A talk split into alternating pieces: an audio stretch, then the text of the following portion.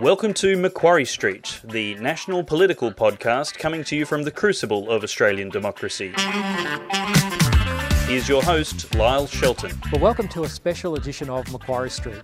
This week I sit down with a man who has become a, a very special friend and mentor, uh, who from behind the scenes has had a profound impact on modern Australian politics.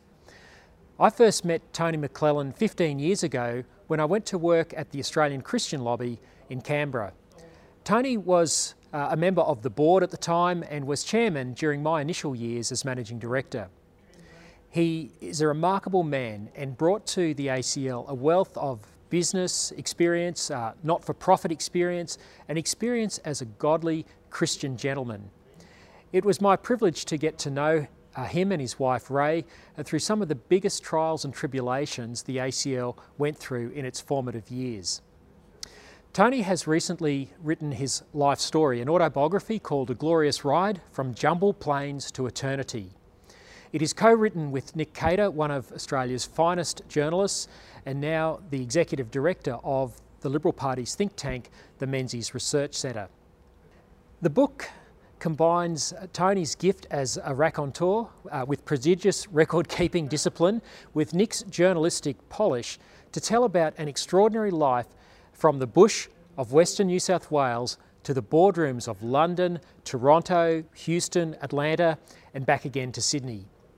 It was my privilege to sit down with Tony and talk about what his book has to say about life, faith, business, and politics. Well, Tony McLellan, it's a great uh, privilege to have you as a guest on Macquarie Street. Welcome. Uh, Lyle, such an honour to be with you and be here. Thank you very much. Well, Tony, I'm really looking forward to this conversation about uh, your new book. Uh, it, it, begins uh, with your early life in far western New South Wales, growing up on a sprawling uh, sheep wheat uh, property called yeah. Jumble Plains. Uh, yeah. What was it like growing up in the bush of Australia? Well, Lyle, I didn't know anything else. And, and now, when I look back, it's really quite strange that even going back now, to the property as we did when we came back from overseas. It was quite weird, you know, trying to recall what I was doing and how I was uh, moving about the property and the responsibilities I had. Uh, but it was a different sort of life, great community life, mm. which was really, really important to me after my dad died. Mm. Now, the, the property itself, uh, I was intrigued, was uh, a family property. I think your, your grandfather settled there. Um, it had a magnificent homestead with a, a ballroom, yes. uh, a golf course. Yes. Um, this is something um, I think, well, I, I, found it intriguing to hear of a farm property with those sort of facilities, uh, but six hours drive west of, of Sydney. Yes. Um, tell us about uh, the property and, and, why it had those sort of facilities and the vision of your, your grandfather in creating such, I guess, an oasis uh, for the local community. Yes. My, my grandfather was a uh, obviously, and I didn't know him. Died four years before I was born, but he was a real goer and a community-minded person. When I read the obituary uh, uh, to him, it became much clearer to me what a magnificent job he'd done in the community. He even had horse races on the property, tennis courts, as you say, and this huge ballroom in the middle of the house. Just quite extraordinary. And we, in my time, used to have uh, big community functions there, uh, school graduations, play nights, uh, empire nights was uh, celebrated in the ballroom, and ballroom dancing was a huge part of life in the country then. They had the Western District uh, Golf Championship there one year, so on. The other thing that I think is interesting, significant, is that Cobb and Co. coaches mm. uh, had a stopping place at Jumble Plains. Yeah. So they used to train, change their horses at Jumble Plains. The significance of that is that to this very day, the mailman comes all the way into the homestead as if he was going to change his horses there and uh, makes it very convenient so you don't have a mailbox mm. on the side of the road like everybody else has.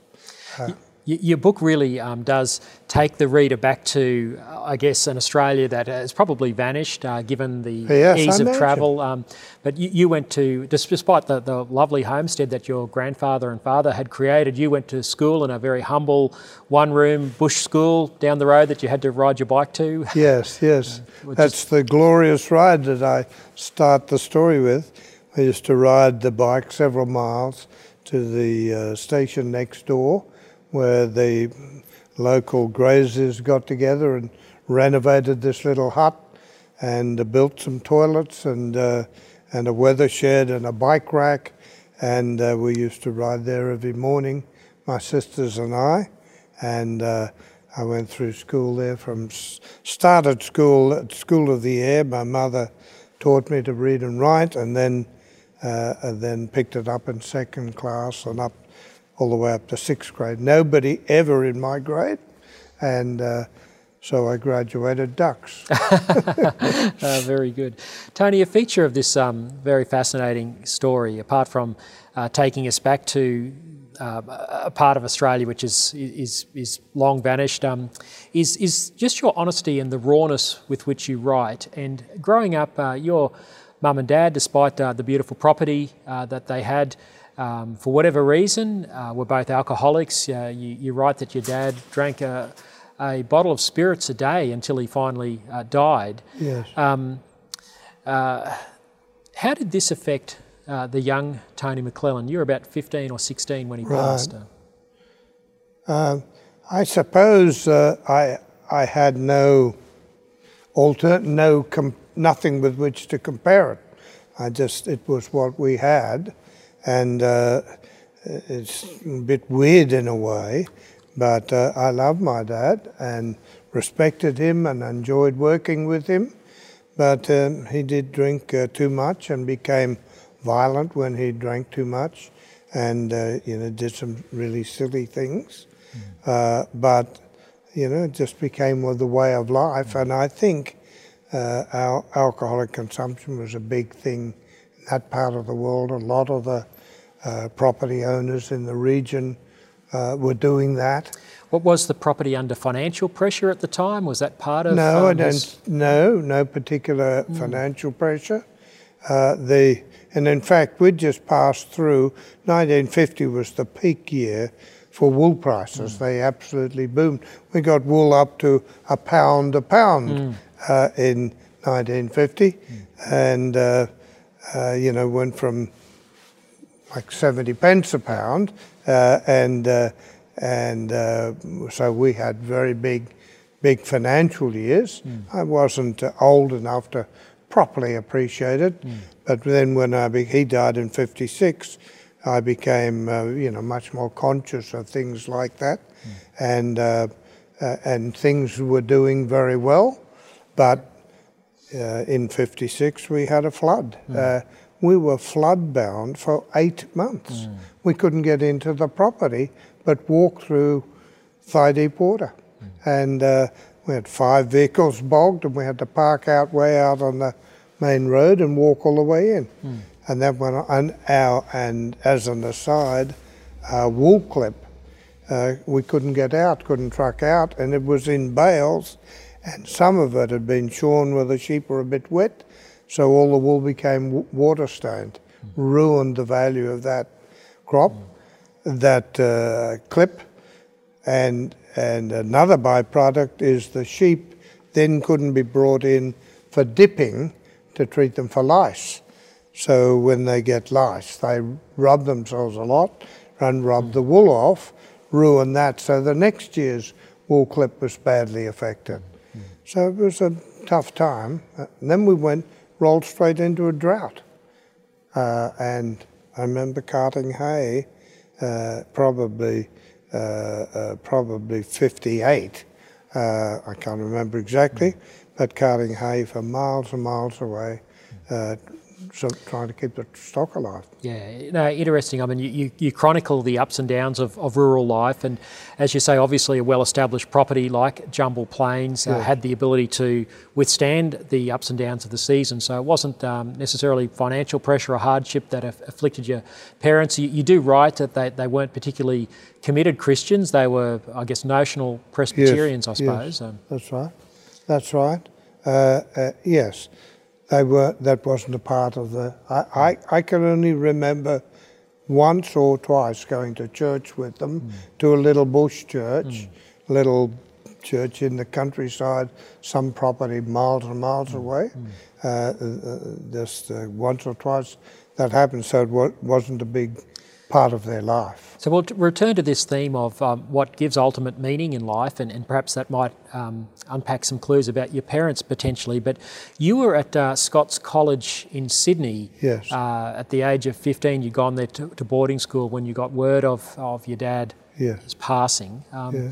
What was that like to receive that news and to be uh, brought home at short notice? Well, interestingly, uh, he, he became quite sick when I was 15, and I was home for the September holidays. And uh, he said, uh, he and mum said to me, uh, How would you feel about leaving school and coming back and helping back at Jumble Plains? I said, I'd love to. I'd love to. So I left school uh, in fourth year and uh, came back and worked on the property under my dad's guidance. Uh, subsequently, I had to have an operation and I went back to Sydney for that operation. And uh, while I was in hospital, my grandmother, who lived in Sydney, got news that my dad was dying in the local hospital. Uh, he had kidney uremia, failure of the kidneys, and uh, and there was no treatment in those days. And uh, she came and got me out of hospital a couple of days earlier when, and uh, put me on a plane. I headed back to Tullamore and I was picked up, in fact, by a neighbour and uh, driven to Tullamore. And when I arrived in Tullamore, I was told that he died that morning in uh, Tullamore Hospital. Uh, so I, I, all I knew is that he, excuse me, that he was sick.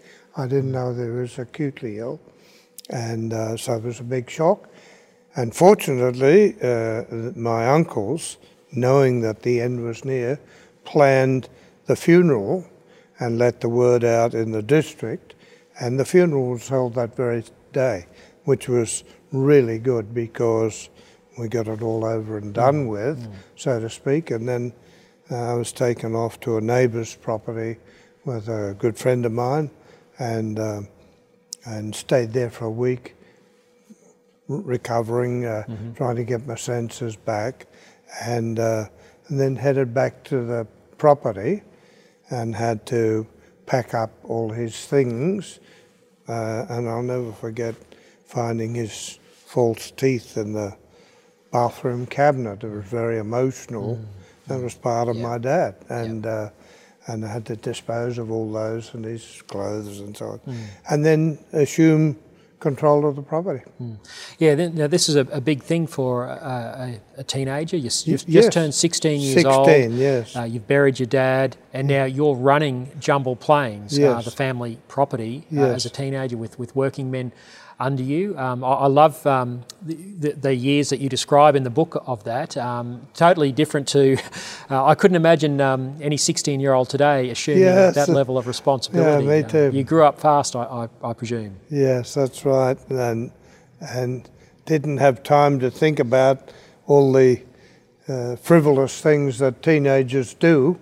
Uh, although I must tell you, pretty quickly, got involved in the in the local tennis, got involved in the cricket, was captain of the local cricket team, and uh, and then got involved in ballroom dancing, which I loved, and started uh, a dance orchestra, and uh, that was a very um, relaxing change of scene for me.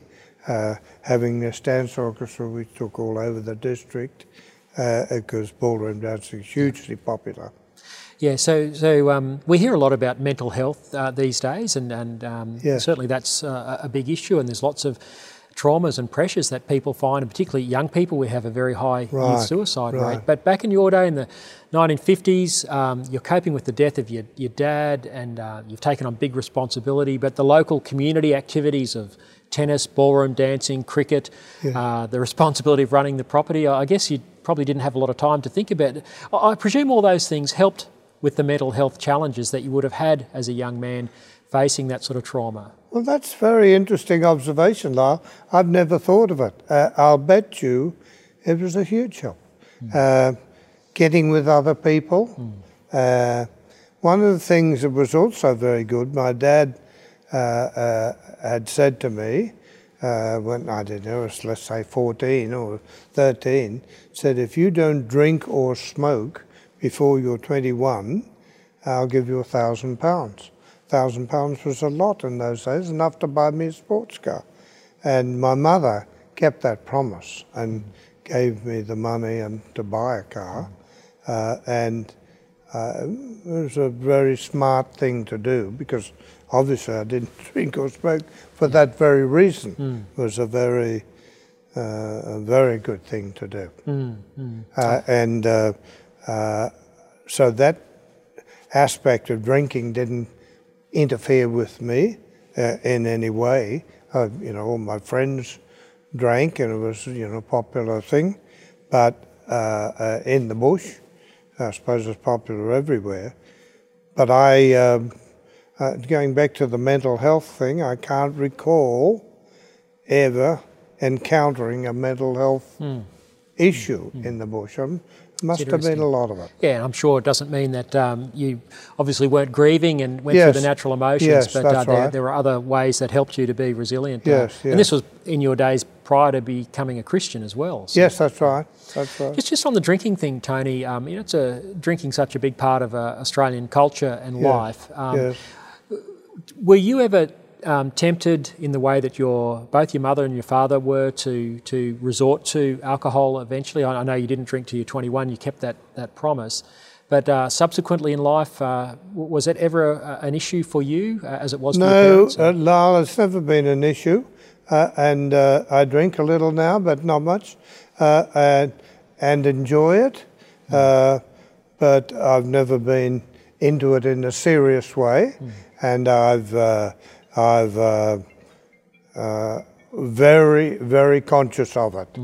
Even today, if you and I went and had lunch now and had a, a wine over lunch, and I would never drink it at lunchtime, but if we had a wine, I would be subconsciously looking to see how much wine you drank. You know, Interesting. uh, uh, I'll uh, keep that in mind next time we're at lunch, Tony. But Tony, you, you say in the book um, that uh, you had the good fortune to grow up um, and, and come of age at a special time in Australia. Now, this is the, the late, you know, mid to late fifties. Tell us about that time in our nation. Well, we were uh, through the war. We were we had just uh, gone through the Korean War in the 49 50 and and so we were relatively at peace. The wool price, uh, so from the you know the community where I was raised, wool price was high, and uh, uh, and we were booming in in that sense. We had stable government under uh, uh, under Menzies, uh, so I would have thought it was a very very good time for young people to roll up their sleeves and get stuck into it. And, in, indeed, uh, at the um, when my dad's coffin was lowered in the grave, I burst into tears, and I was so ashamed uh, that I'd cried because I'd always been told that grown men don't cry, and. Uh, I, I'm thinking of my dad's funeral. Why, why, what I, why have I done that? But I resolved there and then that I would adopt the motto of uh, Alfred Lord Tennyson uh, to strive, to seek, to find, and not to yield. And that is indeed the underlying theme of my book, and is the very last line. Yeah. and I'm hoping will encourage young people, especially, Yep. to um, to strive, to seek, to find, and not to yield. Absolutely, and uh, I want to draw out some of those uh, key life lessons. Um, we'll just fast forward a little, Tony. Uh, you ended up leaving the farm. The, the property had to be sold because of the, the death taxes that Yes. existed in those days. Yes. But then you went on to forge a very successful career in real estate and as a property developer before you were tapped on the shoulder by a man, I believe Peter Munk. Yes. Um, uh, tell us about uh, Peter Munk because a theme of your book is the relationships you have with people, and you say um, that our success in life depends on our relationships with other people. Tell us about Peter Munk, that concept, and um, and what that relationship uh, then led to for you. Oh, Lyle, uh, you bring back emotions to me. Uh, Peter Munk, uh, yes, and, and if I could just sort of start a fraction early by saying that I got married, Ray and I were married when we were 20, and it was Ray who encouraged me to move from the bush to the city so I could go to university. She really I don't know, I, I believe could see the potential. And uh, so I went there. And because, not because I'm particularly bright, but I, I really did know how to work hard and concentrate. And I did well at uh, university, highest grade since 1929, I was told. And, and that got me notoriety and uh, allowed me entrance at a much higher level in the property development business. I met Peter Munk as part of in, through that.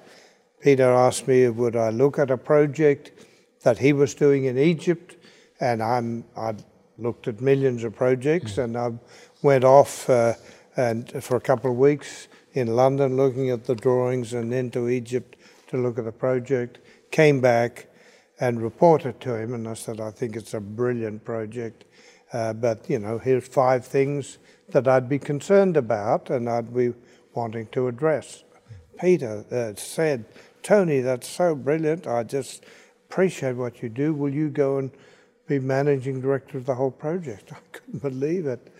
But uh, we took on the challenge. We learned Arabic, packed up the family, and went to Cairo to live. Hired a thousand people and started developing incredible. this big new city. Yeah. It's, it's, it's an amazing story, Tony, yeah, and, and um, we're going to have to leave something for the people uh, who are watching this to read in the book. But um, uh, I will again just uh, fast forward again because I want to tease out at the end some um, some key, I think, uh, gems that you um, provide us in this book. But um, your time in Egypt then led to other opportunities. You ended up in Toronto, Canada. And uh, one of the things that I find fascinating is um, is uh, your what that became a very high flying business career. Literally, you were on the Concorde, um, and for those who don't know, that's a supersonic jet, which passenger jet, which is now sadly out of service. But uh, you said in, in 1981 you crossed the Atlantic. Um, 14 times uh, in in the Concorde, Yes. and, you, and uh, you have a line in the book that the Concorde never failed to excite. Yes. What was it like being Well, on that uh, it- it's an amazing thing, Lyle. And, you know, it just became so blasé about it because I was doing so much of it. And I did it for several years. But that, I think, in, uh, uh, in that year, had 14 trips. Uh, and I happen to know that because I kept a detailed log of all my international travel.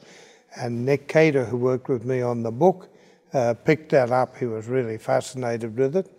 And it was really quite exciting. And a lot of high flyers were in. I traveled alongside uh, uh, Superman one day. you know. Christopher Reeve. Yeah, Christopher Reeve, right along. I didn't know it was him. And uh, the hostess told me and had a wonderful conversation with him. Met him afterwards. Had this awful accident. Uh, another time we were with Paul and Linda. Ray was with me with Paul and Linda McCartney. And you, know, you met all sorts of uh, uh, pretty fancy people. But it was incredibly convenient. Three and a quarter hours from New York to London, either way. Uh, I remember one time, and I'd been up in the cockpit two or three times, three or four times, and they were, you know, you were going along, you see the curvature of the earth, Incredible. and uh, looking at the the ocean and then up came Europe. Europe came up over the horizon. it's so yeah. fascinating. Mm. And uh, he said, Well, we've got to get ready to descend. You better go back to your seat. So, we uh, and things like you pass a jumbo and you're doing 700 miles an hour faster than the jumbo. So you just leave. Amazing. Did you ever think about jumbo planes when you're on the Concorde? No, I didn't. Life no, had moved on. I did not. It's incredible. Yeah, uh, from yeah. riding horses to riding Yeah. the Concorde.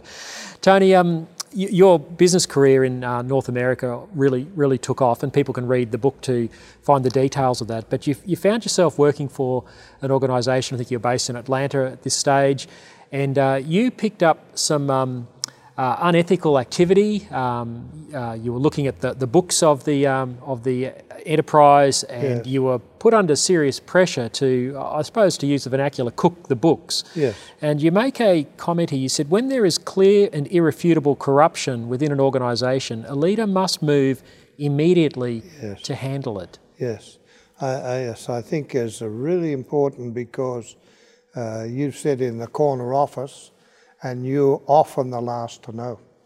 People in the organisation, uh, lesser uh, status people, know or feel, and the moment you know, you have to take action. Otherwise, people will just imagine that you don't have a standard of ethics that they look to.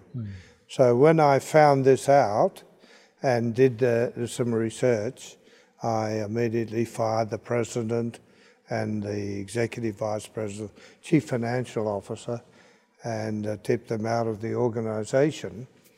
And, um, uh, you know, I think the lesson driving that is Jesus finding the money changers in the temple.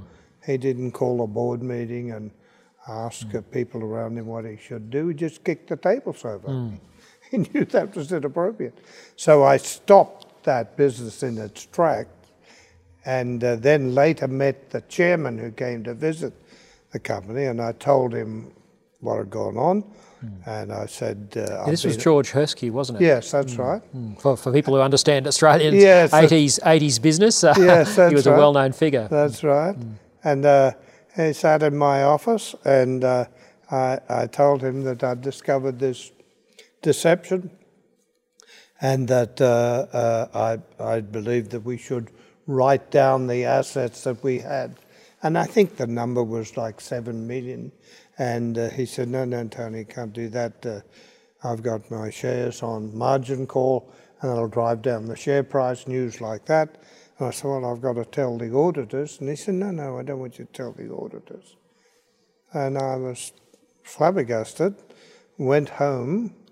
Took in those days the ledgers were all handwritten, so I took them with me to my home. Came in the next day and told him that I was resigning. That Wow. I couldn't work uh, in that. And uh, I don't know, two or three years later, he was in prison for five years, I think, for some other Wow. criminal activity, uh, not related to that. But uh, anyway, I'm very glad I took that position. Yep. So the going back to the point is uh, when you see something like that, you have to take action. Yeah, and you, you, you paid a price in terms of uh, Right, resigning from right, the company. Tony, um, I'll never forget the day when uh, I was at Australian Christian Lobby at a staff retreat, and you and Ray uh, came down to address the Yes. staff. I think we were at a beautiful property at Goulburn. Some friends Right. of the organisation uh, allowed us to have our retreats there, and you shared very openly and humbly about a, a crisis period that uh, you and Ray went through. Uh, Yes. You were, I think, the age of 47, at the height of your business success, had become Right. very wealthy, had a beautiful family, Right. but uh, suddenly the wheels fell off. And um, I was very impacted by you humbly saying how Ray put uh, your daughter on a plane and uh, flew back to Sydney Yes. and left you. Yes, uh, it's unbelievable trauma when I when for so long I'd been in control of everything and dictating all, sorts of things, and not realizing that I hadn't paid enough attention to Ray and the family, and Ray got sick of it, and quite rightly and very bravely uh, decided that she needs to go and draw her breath and, and consider what, whether she wanted to continue on with this sort of life. And uh, she threatened to, she said, I'll go back home. I said, Oh, that's just such, I've heard that before. I won't take any notice of it. And I got in the car and went and drove to Florida to play in a tennis tournament. Came back and she was gone. I couldn't believe mm. it. And the miracle is that we'd been to church for the first time for ages the previous weekend and Christmas Eve. And the minister, like all good ministers, uh, was out visiting the newcomers to his church. And he came and uh, said immediately, Where's Ray? And I said, Well, she's gone back to Australia. And I was in tears, and he could see how distressed I was. And he said, uh, Tony, you need Jesus. And I said, No, I need help. I didn't know Jesus. I didn't know then that Jesus was the source of the help. But uh, like we read in Revelations, he'd been knocking at the door for 47 years, and I'd never opened the door. Mm. And we sat on the couch, and Michael, the minister, hmm. said, mm. Tony, let's pray to let Jesus into your mm. life. Hmm. And we did, many more tears, lots of emotion and uh, my life changed wow. instantly. Yeah. Instantly, within minutes, I realised that the trouble, the cause of the trouble, was me. Mm-hmm.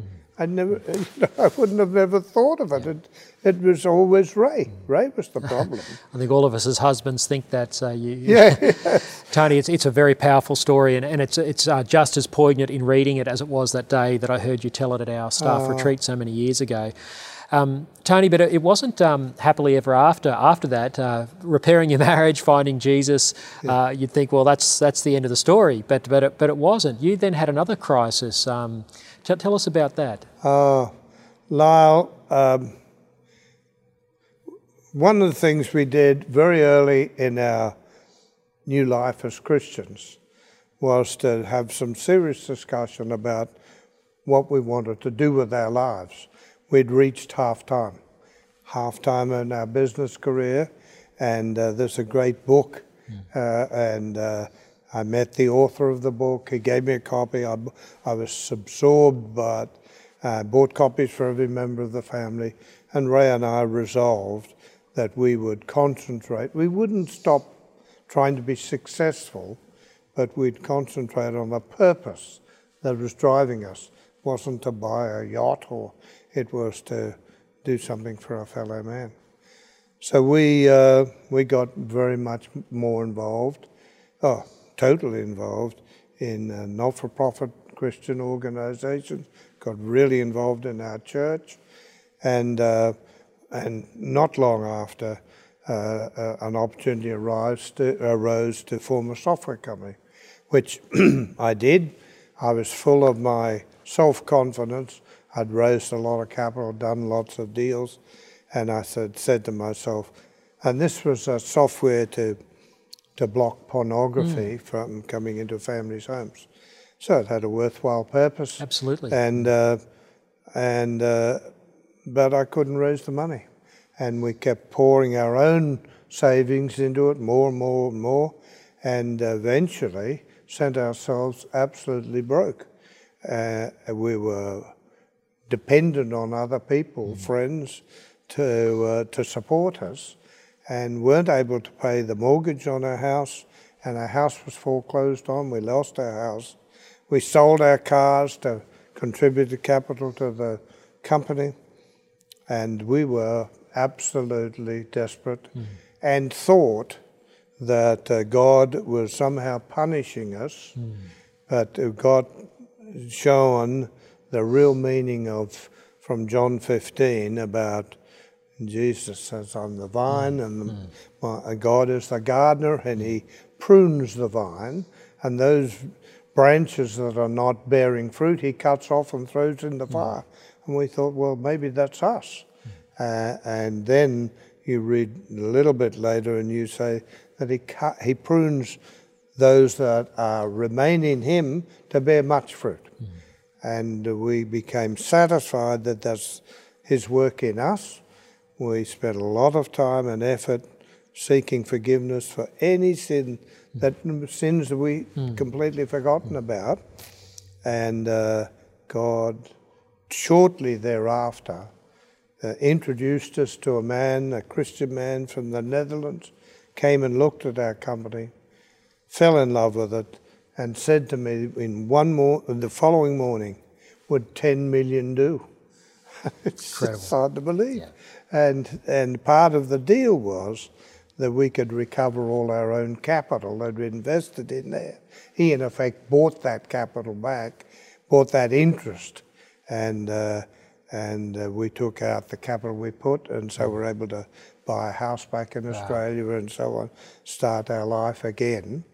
And uh, we kept uh, getting more and more involved in the local community, formed two not for profit organisations, one in Washington and one in Atlanta, and then eventually moved back to Sydney and got more and more involved in the not for profit world, uh, which we've been a, just an enormous blessing to us. Yeah, no, it- it's it's an extraordinary story, and it's and you've you've told it in in um, a little snapshot in our discussion here. But uh, it was four years of um, constant anxiety. I think you're Ah, right. yes. Uh, but I'll let people read that now. You, you've mentioned you came back to Australia, and I wanted to talk to you about this because um, apart from continuing your business career back here in Sydney, uh, particularly in the resources sector, you uh, got involved with a number of high profile Christian not for profit organisations. Uh, Habitat for Humanity were Yeah. involved in building houses for the poor, particularly after the tsunami Yes. in Aceh. Um, you're involved in um, Opportunity International. Yes. Uh, and, and of course, uh, with Australian Christian Lobby, where, where we first met. And I, I remember in our days at ACL, uh, you and uh, our mutual friend Jim Wallace, who, who really got ACL going and uh, really uh, led and is current chairman. But um, this idea of mission drift in Christian organisations, Yes. and uh, you brought a particular perspective to ACL from some of your previous Yes. experience, particularly with Opportunity International. Can you just uh, unpack that for us? Well, Lyle, I, yes, I d- don't know why I became so obsessed with it. And uh, I think it's a part of the blessing is that I, I came into the not for profit world later than many, uh, was not saved till I was 47. And so I had a fresh look at this stuff and I became absolute. And I, I led a huge church in Atlanta out of the Episcopal denomination that I, I believed and the whole church believed had lost its way, no, no longer biblically li- uh, li- literate. And that was particularly in the area of, um, of uh, what appropriate sexual relations are for, Oh, for Christians in, exactly in right. terms of the, the marriage Exactly covenant. Um, So that was a huge issue. And Episcopalian, of course, uh, the equivalent of the Anglican Church Yes. uh, there in America. That's a whole another very important Yes, story right. that goes to this mission drift issue. Yes, Uh, yes, a very uh, superb example. Uh, so I became a bit obsessed with it. I saw it happen in organisations in which I was directly involved, and and it really hurt me a lot to think that organisations that I'd worked hard at and and tried to contribute to, and I think, in fact, fair to say, I did contribute to, but it be. Uh, uh, Tony, what, what, are, what are the signs of um, mission drift in a Christian organisation? What are the signs? The signs, I suppose, well, the driving force is often money. Not always, but often money. People give money and then start to dictate how you spend it, what you do with it. I've seen that specifically twice now, where people say, yes, you can have a quarter of a million from me, but this is what it's going to be spent on. And the board, the, the trustees, will be so taken with the amount of money and the, uh, uh, uh, the power that it gives them and the organisation without stopping and reflecting is that the direction that the, the organisation was created for, created for. So So, there's a, a, a temptation to compromise uh, the Christian ethos of yes, the of course, organisation. of course. Yeah. Uh, and so, yes, so you lose uh, so quickly lose direction, and Yeah. so we at ACL have spent a huge Mm. Amount of time and effort. You uh, in particular and including, uh, uh, I think, have done a terrific job of, of really bearing down on what our mission is, and it continues to this day. Yeah, I remember the um, paper you presented to the board entitled Maintaining Our Christian Ethos, ethos and I thought that was a little strange for an organisation that's called the Australian Christian yes, Lobby. I thought, yes. why do we need, you know, it's, it's self evident yes, that we're going to be Christian. But, uh, but, I was so glad for it because um, it's so easy to be taken off course by the sort of temptations uh, that you mentioned. Yes, it is. Yeah. And, and let, let's be. Um, let's be honest, uh, Lyle, there are not, not necessarily the majority of people understand it like you do, think about it like Jim does or I do, uh, of uh, the criticality of staying true to the Bible. I'm interested, Tony. Um, we, we sadly see uh, many Christian organisations. Um, there's obviously fantastic work being done for the kingdom, but we do see all too often uh, failures of governance in uh, organisations, in churches. What do you see uh, as the key ingredients for good uh, corporate governance of a Christian not for profit ministry? Well, one of the things that I think has been a big help to me is that I've been chairman of many, many, how many? Say 10 public companies uh, uh, all over the world. And I, I know uh, the public authorities that govern the companies have very strict uh, controls on what directors do and reporting mechanism. And so in company, in organizations where I've had a leading role, and I would say Habitat's a good example, ACL is another good example. I've tried to adapt those requirements mm. um, uh, uh, to the not for profit mm. world. Mm. And indeed, in Habitat's case, I wrote out a charter because we were raising a lot of money from secular organisations. Yeah. I would would go to ANZ Bank and raised millions uh, to do our work. And I must tell you, just an aside, I was never afraid to tell ANZ Bank that we were a Christian organisation. Mm, mm. Some people would be, and I'm told they don't do it now. Yeah. And yeah. I, I, my experience is people respect you for that. Yeah. This is the this is where the mission drift creeps in when you That's perhaps right. don't want to be upfront about your Christianity. Exactly. I, right. I, have always been impressed with that, Tony. I know I've been in many meetings with you where we've been with non-Christians and you've been very upfront about yes. your Christian faith, and yeah. I think that's wonderful. Um, you, you, mentioned of all the organisations, and, and you know, obviously I'm a bit biased. I don't know you're biased here, but you say in the book that of all the organisations you've had an association with, uh, the most rewarding of all was Australian Christian Lobby. Yes. Uh, why is that? Uh, well, I suppose the first thing is that I thought it was doing really worthwhile work, uh, contributing to society in the broadest sense, that the people who uh, the the act the the people performing active roles, and I include Jim and, Jim and yourself in that, obviously, and now Martin, mm. are just brilliant yeah. at their level of commitment mm. and uh, earnestness and trying to achieve, make things better for us all. Mm. Uh, it was, uh, it gave me an opportunity, I believe, to uh, flex my muscles mm uh, based on my commercial experience. Absolutely. I had had this commercial background, but I was able to bring uh, uh, uh quite a lot of that experience into helping frame and mould uh, the the way ACL approach things. Mm. Not at a management sense, like a, mm. you know what you said at the interview, but rather uh, mm. what your overall objectives yep. were and so on. Yep. And I've, I just felt really blessed mm.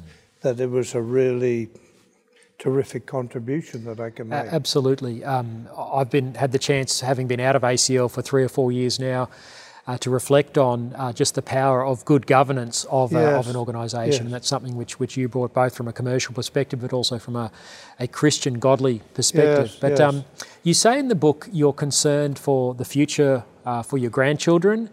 Uh, you say, you ask the question, who will save us from the deconstructionists? Yes. Uh, it's an interesting word, but uh, I think any of us who objectively look at the way our nation is going could only see that it is being deconstructed. The family, marriage, Yes. gender itself, um, everything is being upended. And, Yes. and, and I know uh, that's a, a big reason for you being involved in ACL because you could see an organisation that was Right. seeking to Right. address some of these um, issues. Right. Well, you know, Ray and I have now married 60 years with, uh, with uh, eight beautiful grandchildren, worry more than anything about how our grandchildren are going to behave or respond to these things. We've got grandchildren appre- approaching the age of marriage, for example. Well, the, old, the good old days when you got engaged and then you got married and then you moved in seems to have disappeared, you know. And I can't believe that we've got grandchildren hmm. who might do the hmm. same. Hmm. I'm hoping, praying, uh, we pray for them every single night that they won't. But they're under enormous pressure. If they, they've got a part, they'll have a partner, and the partner won't perhaps have the same sort of upbringing that they've had, and so he'll be, he or she will be putting the pressure on, and uh, so we're worried about Yep. that. And that's just one thing that's sort of a here and now, and it's a beautiful thing to to have uh, our family say, "Well, Yep. we're so grateful to you with your principles. That's such a a guide for the grandchildren, and makes me very proud and very um, very grateful to be here uh, and be able to mentor them a little." How important do you think it is for uh, people uh, who are mature in their faith, like y- yourself, um, to be engaging the political realm? I mean, your motivation for being involved in ACL is very much your grandchildren, it's the, the future. Um, the, the sort of um, voice that organisations like ACL are into our public square, how, how important is that? And uh, what are the consequences if we don't ca- continue to get Ah, engaged and involved? Um, there are, of course, other organisations speaking up, but nowhere near Hmm. uh, with the power and numbers of ACL, but very earnest, well meaning organisations that I've had a, a bit to do with over the years and. Yeah. st- stay in touch with now. Uh, but if you just thought about for a second, God forbid that if ACL didn't exist, it'd be chaos. Yeah. It'd be chaos. It would, the things that it was, a- it's able to bring to the attention of the public and to our politicians is, are really, really important. And um, are we able to convince the, uh, the politicians, all the, all of them, all the time, to think our way? No, but I'm sure causing a lot of pause and reflection. Well, maybe we shouldn't be rushing into that, and so cumulatively, I think it's having a very, very big effect. Uh, very much so, and, and you and I were involved in the days from when uh, there was probably less than 10,000 supporters, now over 230,000, uh, speaking uh, uh, Christian principles and ethics uh, Yes. and uh, truth into the public square. And uh, I think none of us would say that uh, we would probably still see that our society is still going in the wrong direction, but at least there's a voice there. Uh, but and, and I think that's important. But I, I guess the other thing that I draw real hope from your book, Tony, um, there is that bigger picture of what organisations like ACL can do through politics. But you finish the book with, I think, a very powerful chapter entitled um, something along the lines of um, Lessons to a, a Younger Tony. And Yes. uh, I love Jordan Peterson, and I'm sure you do too, but I think you take his 12 rules for life to a, another level in that Ah. chapter. Well, I'm, I'm, um, uh, thank you, Lyle. I, I, it means a lot to me and uh, the people that I've spoken to, especially younger people. And I think of uh, our uh, fellows at the Lachlan Macquarie Institute, which I absolutely adore and love being there. And, and I thought, what would they like? What is it that I could pass on after 81 years on this life, on this earth, that uh, I wish I'd known mm. when I was 16 and I took over the management of the. I don't know, didn't know any of these mm. things. And uh, so I thought deeply about what are the key lessons, what are the key factors. Mm. And uh, uh, I've written them out, and I'm, I'm hoping that um, young people, especially, who will be, I imagine, more adaptable, will say, golly, so I'd never thought of that. I've never thought about, uh, you know, concentrating on one thing at a time or so. Mm. And, uh, and I've had a number of people pass on comments like that. And the most important story is um, that when you die, neither fame nor fortune is going to get you to heaven. Mm. Doesn't matter how wealthy you are, or how famous you are, or what uh, kingdom you rule, you won't get to heaven unless you submit yourself to God. Mm. And so the key advice I leave is that you should earnestly seek God's face.